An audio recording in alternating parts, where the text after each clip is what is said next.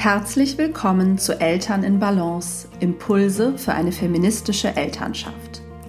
Dieser Podcast ist für alle Eltern, die Lust haben, neue Wege zu gehen. Eltern, die ihre Elternschaft gleichberechtigt und feministisch leben wollen. Eltern, die wirklich gemeinsam Vereinbarkeit gestalten und zusammen die Verantwortung für alle Arbeiten innerhalb des Paar- und Familienlebens übernehmen möchten. Hier gibt es jeden Dienstag Gedanken und Gesprächsanstöße für eine Elternschaft in Balance.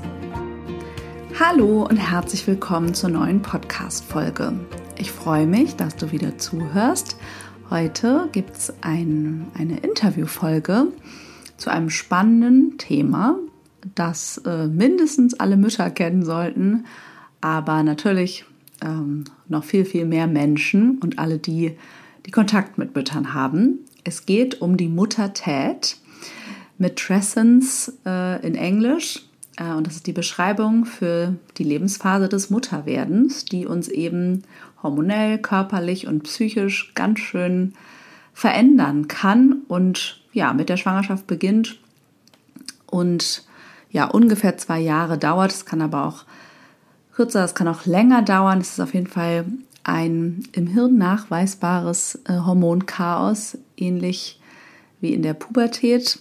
Und ja, zu diesem wichtigen Thema habe ich mit Natalia Lamotte gesprochen, die eine von zwei Schwesterherzen Dulas ist. Ähm, genau, und Natalia, mit Natalia spreche ich über diesen Begriff, wo er herkommt und warum es so wichtig ist, darüber aufzuklären. Und bevor es mit der Folge losgeht, möchte ich dich noch einmal erinnern, dass es noch die Möglichkeit gibt, ähm, Teil der 100. Podcast-Folge zu werden, die Mitte November erscheint. Ähm, mein Podcast-Jubiläum sozusagen, das ich mit dir teilen und feiern möchte. Ähm, ich verlose ein paar Dinge an alle, die sich beteiligen wollen. Wenn du mitmachen willst, schickst du einfach eine kurze Sprachnachricht bzw. Audioaufnahme an hallo.hannadrexler.de und du kannst mir einfach in ein bis drei Minuten deine Grüße sozusagen übersenden und gerne teilen, was du aus diesem Podcast mitnimmst, mitgenommen hast, was du regelmäßig mitnimmst. Ähm, ja, und was der vielleicht auch in deinem Leben verändert und bewegt. Und unter allen, die mitmachen, verlose ich dann ein Dreier-Coaching-Paket, Einzel- oder Paar-Coaching, drei Plätze für den Mama in Balance E-Mail-Kurs und drei Plätze für den Eltern als Team Videokurs. Und ich habe schon einige Nachrichten bekommen und es ist sehr, sehr schön, euch aus dem Off sozusagen zu hören. Vielen Dank an alle, die sich schon beteiligt haben. Und ja, ich freue mich, falls du noch Lust hast mitzumachen. Und jetzt wünsche ich dir erstmal viel Freude bei der Podcast-Folge. So, hallo und herzlich willkommen in meinem Podcast, liebe Natalia. Ich freue mich, dass du heute da bist und dass wir über das wichtige Thema der Muttertät sprechen. Ähm, ja, herzlich willkommen. Hallo, freut mich, dass ich dabei sein darf. Ähm, du ähm, bist ja ein Teil von Schwesterherzen Dulas zusammen mit mhm. Sarah. Mhm. Ihr arbeitet als Dulas gemeinsam in München. Vielleicht hast du Lust, dich einmal vorzustellen oder ne, euer gemeinsames äh, Projekt, sozusagen eure gemeinsame Arbeit. Mm, genau, und dann kommen wir natürlich noch ähm, zu dem Thema, was für euch so ein Herzensanliegen ist. Gerne. Also ich bin Natalia Lamotta, ich bin, ähm, muss ich überlegen, 37 Jahre alt noch, ähm, habe drei Kinder und mache zusammen mit meiner Schwester, also Sarah ist tatsächlich ähm, ah. meine Schwester, arbeite mit ihr zusammen seit circa drei Jahren als Doulas. Das heißt, wir begleiten Frauen in der und oder Paare in der Schwangerschaft, ähm, oft auch zur Geburt und in der ersten Zeit danach. Mhm. Emotional. Ja. Mhm. ja, das heißt, diese die Wochenbettzeit und auch die Zeit darüber hinaus ist ja sozusagen für euch auch so eine wichtige Phase, dass da einfach mehr Aufmerksamkeit hinkommt. Ne? In unserer mhm. Gesellschaft ist Schwangerschaft irgendwie sowas Gefeiertes. Es ist ja eigentlich auch die einzige Phase, kann man fast sagen, in der Frauen ähm, sich sozusagen, also Anerkennung dafür finden, dass sie sich mal ausruhen dürfen, dass sie da irgendwie einen Schutzraum bekommen, dass sie vielleicht auch ein zum Teil natürlich nicht für alle, für manche ist es auch total belastend, aber auch zum Beispiel das Verhältnis zum Körper sich teilweise verändert und auch teilweise liebevoller wird. Ne? Mhm. Und dann äh, kommt die Geburt und das danach und dann rückt die Frau oder die Mutter ziemlich schnell in den Hintergrund. Ich glaube, über Wochenbett an sich wird auch sehr wenig gesprochen und ja. diese Phase der Muttertät, über die ihr ja aufklärt, auf Englisch Matrescence, glaube ich, mhm. ne? Mhm. Ähm, ein Begriff, den glaube ich wirklich viele noch nicht gehört haben. Ich kenne ihn selbst oder kannte ihn selbst auch nur auf Englisch. Ich wusste nicht, dass es diese deutsche Übersetzung gibt. Mhm. Ähm, ja, eine Phase, die, die, über die wirklich wenig gesprochen wird. Was ist denn, also wie, was charakterisiert eigentlich diese Phase? Was umfasst die eigentlich genau? Also sie umfasst, sagen wir mal, sie, sie startet spätestens mit der Schwangerschaft. Mhm. Manche ähm, sprechen davon, dass es bereits mit der bewussten Entscheidung, Mutter werden zu wollen, bereits mhm. beginnt. Mhm. Ähm, aber wir würden jetzt mal sagen, es startet mit der Schwangerschaft und die Länge, wie lang die Phase dauert, kann man nicht so genau sagen, weil es recht individuell ist, eben wie auch mhm. die ähm, Adoleszenz oder die Pubertät, die dauert ja auch unterschiedlich lang. Ähm, und genauso ist es ähm, in der Muttertät. Es geht darum, dass sich in der Zeit, also Beginn mit der Schwangerschaft, dein Körper verändert, deine deine zwischenmenschlichen Beziehungen sich verändern, vielleicht dann auch erst, wenn das Kind da ist, vielleicht auch schon in der Schwangerschaft.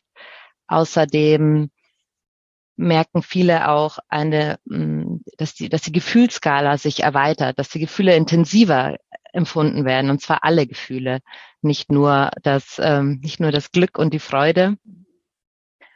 Und viele, viele bemerken auch, dass sich ihre Weltanschauung verändert. Also Tagesthemen werden anders wahrgenommen. Auch Politik oder soziales Engagement verändert sich ab dem Zeitpunkt oder in dieser Zeit, in der wir ähm, Mutter werden. Und das ist auch das Wichtigste an dieser Muttertät. Das ist die wichtigste Botschaft, die ich jetzt schon mal vorwegnehme. Es ist ein Werden. Es ist nicht, du kommst aus dem Kreissaal, du bist Mutter oder das Wochenbett ist vorbei und jetzt weißt du, wie der Hase läuft, sondern das geht über Monate, wenn nicht sogar Jahre, mhm. bis du angekommen bist und du entwickelst dich mit deinem Kind gemeinsam dazu. Mhm. Ja, spannend. Ja, ich erinnere mich sogar, dass ich selbst einen Moment hatte, ähm, hochschwanger mit dem zweiten Kind und mein erster Sohn war ähm, drei, gerade drei, dass ich dachte, jetzt bin ich, glaube ich, angekommen. das weiß ich ganz genau. Ich weiß auch, wo das war und so. Und ich weiß, dass es mich auch sehr berührt hat, dass das so ein ganz wichtiger Moment war, dass ich selbst anerkannt habe, ähm, ja, das und dieses Ankommen, es geht ja weiter dann auch logischerweise mit dem zweiten Kind, ist wieder alles anders und so. Das stimmt. Aber dass ich einmal so einen Moment hatte, aha, jetzt ist äh, ich hatte auch sehr turbulente, auf jeden Fall emotionale und äh, insgesamt Phasen sozusagen mit dem ersten Kind und dem Mutterwerden. Mhm. Ähm, habe ich mich ja sehr viel bewusst beschäftigt. Äh, daraus begründet sich ja auch ein Teil meiner Arbeit. Und ähm, genau, ich habe das, es ist eben auch eine Frage, ne, wie, wie erlaubt man sich das eigentlich selber überhaupt wahrzunehmen, glaube ich, ne? Dass es, dass, dass da so viele innere und äußere Prozesse im Grunde ablaufen. Ja. Also es ist eine Entwicklungsphase. Es ist mhm. genauso eine Entwicklungsphase wie ähm, die Pubertät. Mhm. Ja. Oder die Kindheit. Ein, ein wichtiger Vergleich, glaube ich, weil da gibt's ja auch diese Momente, ich weiß nicht, ob du dich erinnerst, ne, wo man, wo man immer wieder so andere Bewusstseins, ich erinnere mich auch daran ganz gut, andere Blickwinkel, so richtige Aha-Momente auf die Welt ja auch bekommt, Total. sich anders fühlt, natürlich nicht nur im Körper, sondern auch was den Bewusstseinszustand betrifft und deine mhm. Persönlichkeit. Also ja. einmal natürlich manchmal Orientierungslosigkeit, das ist auch, ähm, da gibt es ja auch Parallelen zu der Muttertät, aber auch, dass deine Persönlichkeit sich, sich verändert, dass dir andere Dinge wichtig werden, du deine Prioritäten anders setzt, ähm, ja, du dich anders auch, also auch dich selber anders wahrnimmst, auch dein Körpergefühl verändert sich. Also es gibt sehr viele Parallelen und jetzt mal abgesehen von denen, die für uns jetzt so einleuchtend sind, weil wir diese Erfahrung schon gemacht haben. Wir waren sowohl mhm. in der Pubertät als auch in der Muttertät, hat die äh, Neurowissenschaft, also die Gehirnforschung, hat das auch verglichen. Mhm. Hat sich also Hirnscans angeschaut von Frauen, bevor sie Mutter wurden und danach.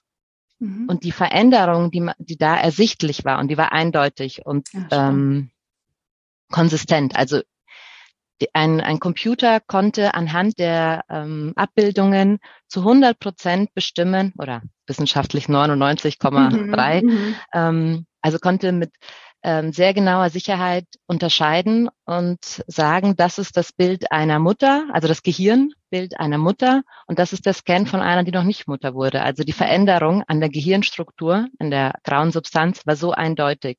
Und dann wurde das später auch verglichen mit den Veränderungen, die in der Adoleszenz bei Mädchen gesehen wurden, weil auch da baut sich das Gehirn äh, strukturiert sich nochmal neu, baut sich, baut sich um und diese, diese Veränderung ist auch ersichtlich auf ähm, MRT-Bildern, also auf Gehirnscans. Und die Veränderung ist genauso signifikant oder man spricht von einer ähnlich signifikanten Veränderung wie in der Muttertät. Also das ist nicht nur subjektive Wahrnehmung, sondern mittlerweile wissenschaftlich objektiv bestätigt, was ja. da passiert, auch im Gehirn. Ja, vielleicht hast du Lust, auch dazu noch was zu sagen zu der Forschung. Soweit ich weiß, ähm, kommt ja der Begriff und äh, auch so die ersten äh, Literatur dazu aus Amerika. Mhm. Und ich meine, es ist ja eh ein Problem mit der Frauengesundheit und der Aufmerksamkeit äh, Forschung ne, zu Frauen ähm, durch unsere patriarchalen Strukturen, dass da einfach nicht so viel Aufmerksamkeit hingegeben wird, auch nicht so viel Forschung finanziert wird, tragischerweise. Mhm. Ähm, seit wann gibt es denn dazu Forschung und gibt es noch andere spannende Erkenntnisse, ähm, die alle wissen sollten? Also das erste Mal kam dieser Be Begriff Matrescence, also der englischsprachige mhm. Begriff, kam das erste Mal auf tatsächlich sogar 1970 ungefähr, also in den 70er mhm. Jahren von ähm, einer Anthropologin, Dana Raphael. Das ist die Frau, die auch hm, das Wort Dula geprägt hat damals.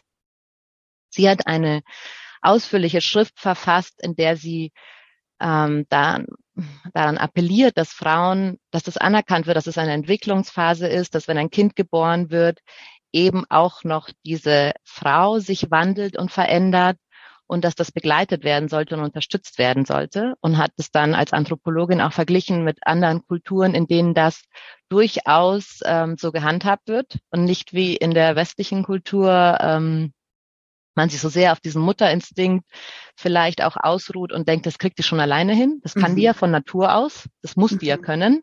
Deswegen vielleicht auch ein bisschen weniger Unterstützung. Also ist jetzt nur eine Hypothese von mir. Jedenfalls hat das damals aber noch nicht so wirklich interessiert.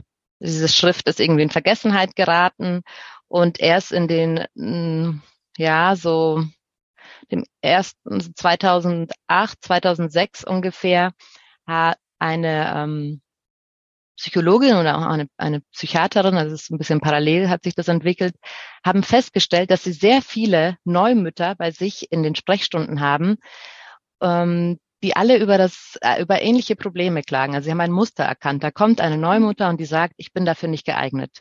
Ich, ähm, ich empfinde nicht nur pures Glück. Es strengt mich an. Ich habe sowohl diese Gefühle als auch die widersprüchliche Gefühle dazu. Also ich empfinde sowohl, sowohl totale Freude als auch Verzweiflung und Wut.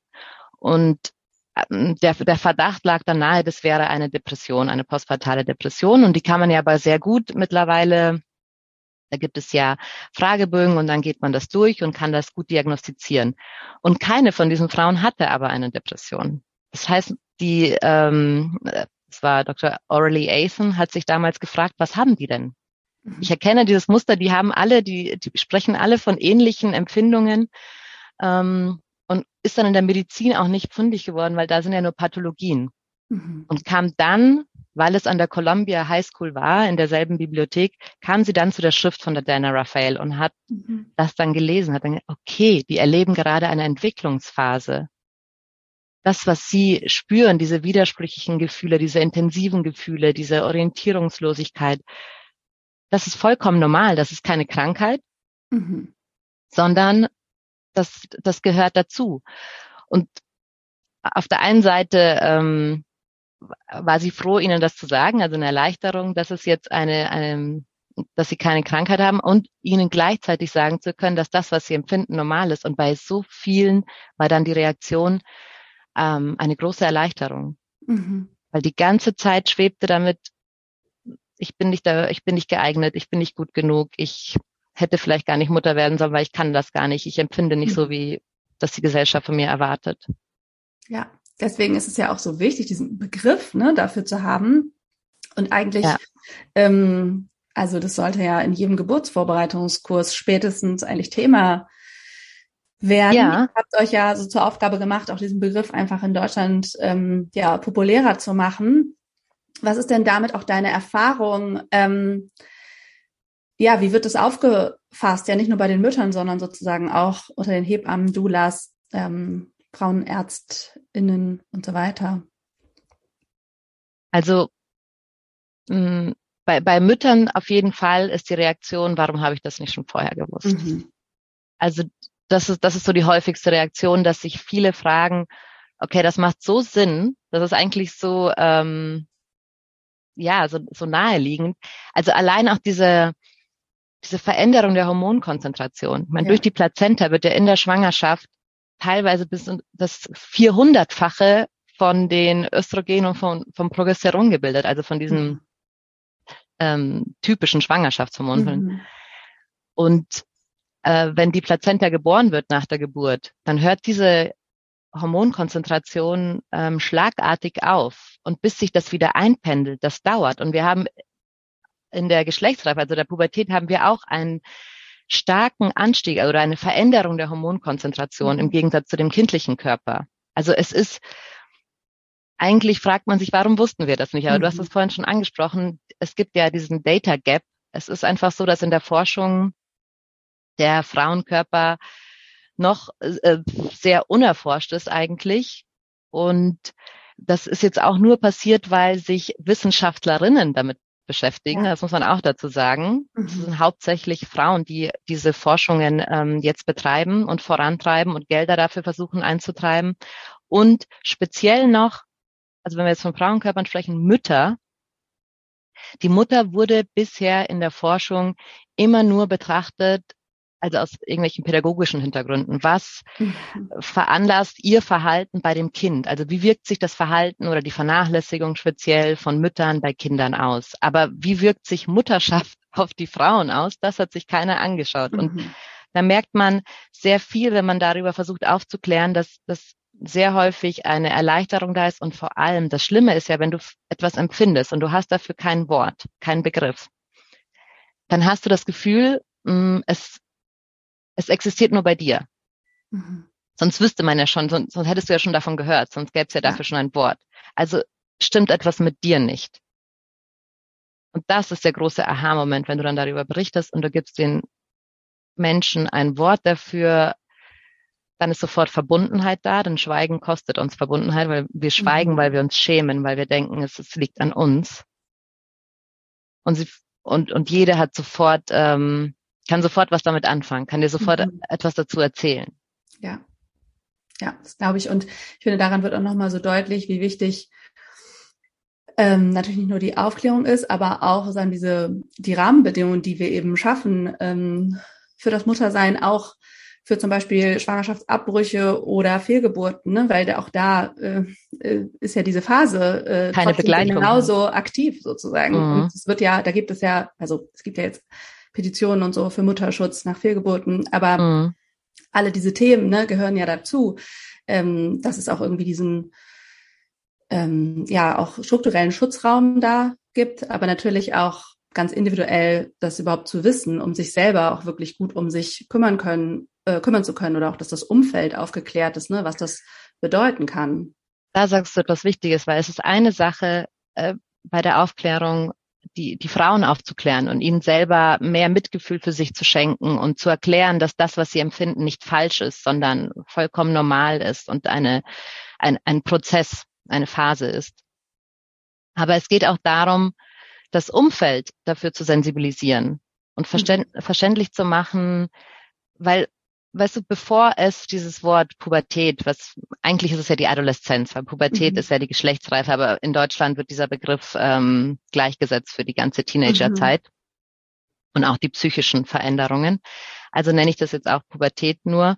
Ähm, bevor es diesen Begriff gab, galten Jugendliche als oder manche Jugendliche als verrückt gewordene Erwach äh, Kinder, mhm. weil ja. es, diese Entwicklungsphase wurde ihnen quasi nicht zugesprochen, die hatte keinen Begriff, es waren entweder Kinder oder Erwachsene und die, die sich dazwischen irgendwie seltsam verhielten, die waren eben verrückt. Und das Geschenk, was man denen gemacht hat, indem man diese Phase benannt hat und, und den, Ju den Jugendlichen ähm, diesen Raum dafür gegeben hat, hat auch dazu geführt, dass man mehr Verständnis dafür hat. Heute mit der Gehirnforschung, wir, ähm, wir haben Nachsicht mit den Jugendlichen. Wir wissen, was bei ihnen passiert, wie viel Energie sie ähm, mehr benötigen für diese Entwicklung und ähm, dass sie eben orientierungslos sind. Das ist in Ordnung. Es, ist, mhm. es herrscht nicht so ein Druck auf ihnen. Mhm. Und genau das würden, würden wir uns freuen, wenn das sich so hingehen auch entwickelt für die Muttertät, dass mhm. die Umgebung Verständnis dafür hat, dass wir sensibilisiert sind dafür, dass sie ähm, nicht sofort weiß, was zu tun ist und sich erstmal selber auch ein bisschen findet und die berufliche Neuorientierung, die sehr oft dann auch eintritt mhm. in dieser Zeit, dass die auch besser unterstützt wird. Also da ist noch sehr viel, sehr viel zu tun. Auch dieser Erwartungsdruck, dass man dir das nicht anmerkt. Ich weiß nicht, ob du diese Komplimente mhm. kennst, die ja mhm. nett gemeint sind, aber was, du, du bist Mutter, du siehst gar nicht so aus oder man merkt dir das gar nicht an. Ja. Es ist ein nett gemeintes Kompliment, aber es zeigt, wie unsere Gesellschaft ähm, tickt und was sie von uns erwartet. Du sollst Mutter werden, aber man soll es dir bitte nicht anmerken. Weder optisch ja. mhm. noch in deiner Performance. Ja. Und das ist absolut unrealistisch. Und wenn wir wissen, dass da eine ähm, Entwicklungsphase dahinter steckt, die eben so stark ist wie die Pubertät, dann ist hoffentlich diese Erwartung, dass man dir das nicht anmerkt, ähm, mhm. Geschichte bald. Ja, ja, das ist sicherlich ein Weg, weil diese Prägung, ne, dass man es uns nicht anmerken soll, ja einfach auch sehr stark ist. Also Frauen sind ja selbst ähm, oft sehr stolz darauf, eben, ne, dass sie irgendwie ganz schnell wieder fit sind oder dass man, dass sie im Grunde kaum ein Wochenbett brauchten, in Anführungsstrichen. Mhm. Ich bin selber manchmal ganz irritiert, ne, was man so hört und man denkt so, ach so, das ist jetzt was Gutes, hm, weiß nicht. ähm, ne, also diese diese eigene Erwartungshaltung ist ja aufgrund dieses starken Muttermythos ist ja einfach so stark. Mhm. Und, und genau, es gibt eben die Erwartung, dass wir ganz natürlicherweise Mütter sind und äh, das auch unbedingt wollen, ja. Ähm, und, und diese Erwartungen haben ja die meisten Frauen eben auch dann selbst an sich. Ja. Ähm, was ist denn eigentlich so wichtig, den werdenden Müttern, den Müttern selbst ähm, dazu zu sagen? Wie kann man, also was erleichtert im Grunde auch diese Phase, um, um diesen Perspektivwechsel mal einzunehmen, weg von diesem eben starken Muttermythos, du sollst, man soll es im Grunde gar nicht merken, hinzu, mhm. was wäre denn eigentlich, wenn du dieser Phase mehr Raum und Wertschätzung geben würdest? Also es ist, es ist bekannt, dass es umso schwieriger ist in dieser Phase, dass du dich, dass, es, dass du dir umso schwieriger tust, ähm, je mehr du versuchst, dich gegen die Veränderung zu wehren, also je mehr mhm. du versuchst, dir nichts anmerken zu lassen, umso mhm. anstrengender ist das für dich natürlich. Das heißt, darüber Bescheid zu wissen und schon mal eine Art Akzeptanz vorzubereiten, Mitgefühl, Verständnis für, für dich und dass du dich traust, nach Unterstützung zu fragen. Also wenn ich mhm. weiß, dass ich gerade selber nicht so wirklich weiß, was da passiert mit mir. Und wenn ich da jetzt erstmal reinwachsen muss und Erfahrung brauche und nicht diese Erwartung habe, dass ich das äh, direkt beherrsche, ähm, mhm. weil ich mhm. einfach so gemacht wurde und ähm, ich in meinen Genen das drin habe, was zu tun ist und wie ich fühlen soll. Vielleicht erleichtert es dir dann auch äh, nach Unterstützung zu fragen. Du musst es nicht alles alleine machen. Also da steckt ja so viel, ähm, so viel Druck in diesem Mythos Mutterinstinkt. Nicht nur, dass du das von Anfang an kannst und weißt, sondern dass du es besser kannst als andere. Mhm. Das finde ich so, diese, diese, Diskriminierung, dieses Ausschließen. Ein Kind gehört zu seiner Mutter. Mhm. Also das, das macht dich nicht nur fähig von Anfang an, sondern auch noch besser ja. als andere. Und dann fragst du natürlich seltener nach Unterstützung, wenn du davon ausgehst, dass das ja eigentlich nur du kannst, weil nur du mhm. fühlst, was das Kind benötigt. Mhm. Ja. Also da wäre auch die Hoffnung, dass du um Hilfe fragen, akzeptieren und äh, Mitgefühl mit dir zu haben. Also mhm. nicht, nicht zu erwarten, dass du performst, als hättest du nie was anderes gemacht. Mhm. Und interessant ist ja auch, dass wir das ja uns oft ja immer viel leichter fällt, ne, auf andere zu übertragen und dass wir dann Mitgefühl mhm. haben, der Freundin, die Mutter wird oder von außen sehen, wow, was wuppt die alles? Ähm, sozusagen, was hat die, ja, wie schafft die das so ungefähr?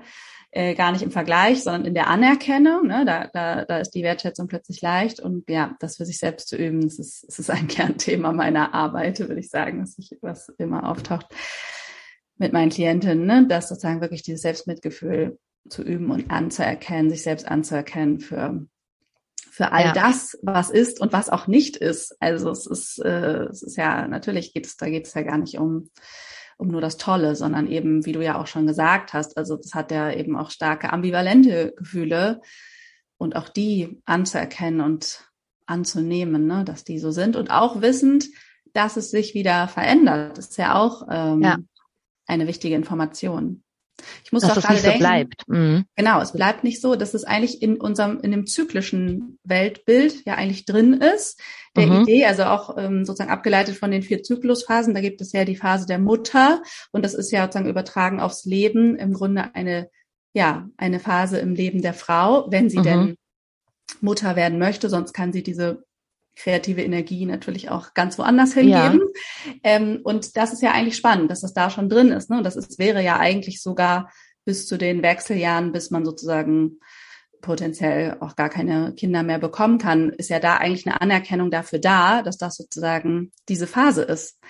Ähm, mhm. Eigentlich spannend. Ähm, ja. ja, hoffentlich tut sich da was in die Richtung, dass da, dass das mehr anerkannt wird, weil das Problem ist ja, dass es dass es wirklich noch viel zu wenig anerkannt wird in der mhm. Gesellschaft. Also einmal da, dass es nicht entlohnt wird, also in keinster Form. Ähm, und häufig auch gar nicht irgendwie der Rede wert ist. Also nach der Arbeit mhm. äh, gehst du dann in den Feierabend, wenn du mhm. Teilzeit arbeitest. Und ja. jede Mutter weiß, dass dieser Feierabend eigentlich die zweite Schicht ist. Mhm. Ja.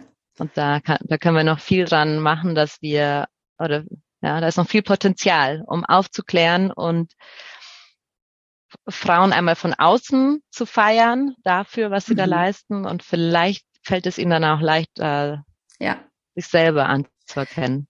Absolut. Also da bräuchte es bestimmt einfach ganz viel Aufklärung ne? und Bücher, Bildung, eben Multiplikatorinnen, mhm. die, die dieses, ähm, ja, die darüber aufklären, so wie ihr es macht.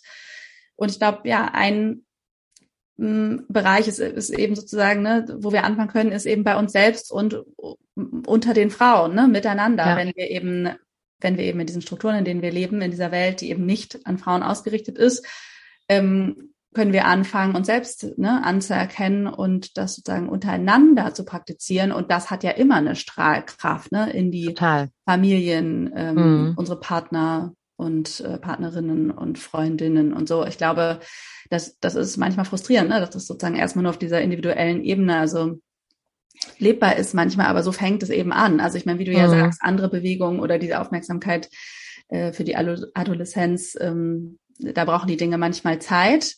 Aber ich, mein Gefühl ist auch, dass, dass es ja auch ja zunehmende Aufmerksamkeit auf Mutterschaft und den Belastungen von Mutterschaft mhm. Gibt. Und insofern ist das sicherlich auch eine Chance. Das wäre ähm, noch so ja so eine Abschlussbitte ja. von mir, was so jede Einzelne tun kann, ja. ist, dass wir anfangen, uns zu trauen, ehrlich über Mutterschaft zu sprechen, über alle Gefühle. Mhm. Wir neigen ja so dazu, diese nur die Highlights ähm, zu, also ich sage jetzt nicht, dass das jeder öffentlich machen muss auf Instagram, das wäre natürlich noch besser, wenn Social Media da auch ähm, dazu beiträgt, dass alles okay ist aber auch schon, auch schon im Freundeskreis oder in, äh, auf dem Spielplatz. Wenn wir beginnen, ehrlich und offen über all die Gefühle und all die Herausforderungen in der Mutterschaft zu sprechen, dann können wir diese Verbundenheit schon mal schaffen. Oder das mhm. ist so, das sind so die ersten Schritte, dass wir raus aus dieser Scham und diesem Schweigen kommen und offen und ehrlich teilen, wie anstrengend es eben auch sein mhm. kann Weil es liegt nicht an dir, dass es anstrengend ist, sondern ja. es ist einfach anstrengend. Ja. ja. Nicht du machst etwas falsch. Mhm. Und das wären so die ersten Schritte, die, die ich mir wünschen würde. Mehr, mehr Ehrlichkeit und mehr alle Gefühle teilen. Mhm. Ja. Unter Müttern. Ja, unbedingt. Ja, gibt es noch was, was du total gerne äh, den Müttern, die zuhören, aber auch den, den werdenden Müttern, die zuhören, äh, mit auf den Weg geben ähm, würdest? Dass sie nicht allein sind damit, mhm. was sie empfinden. Das kann mhm. ich versprechen, auch wenn es sich oft so anfühlt. Das seid ihr nicht. Ja.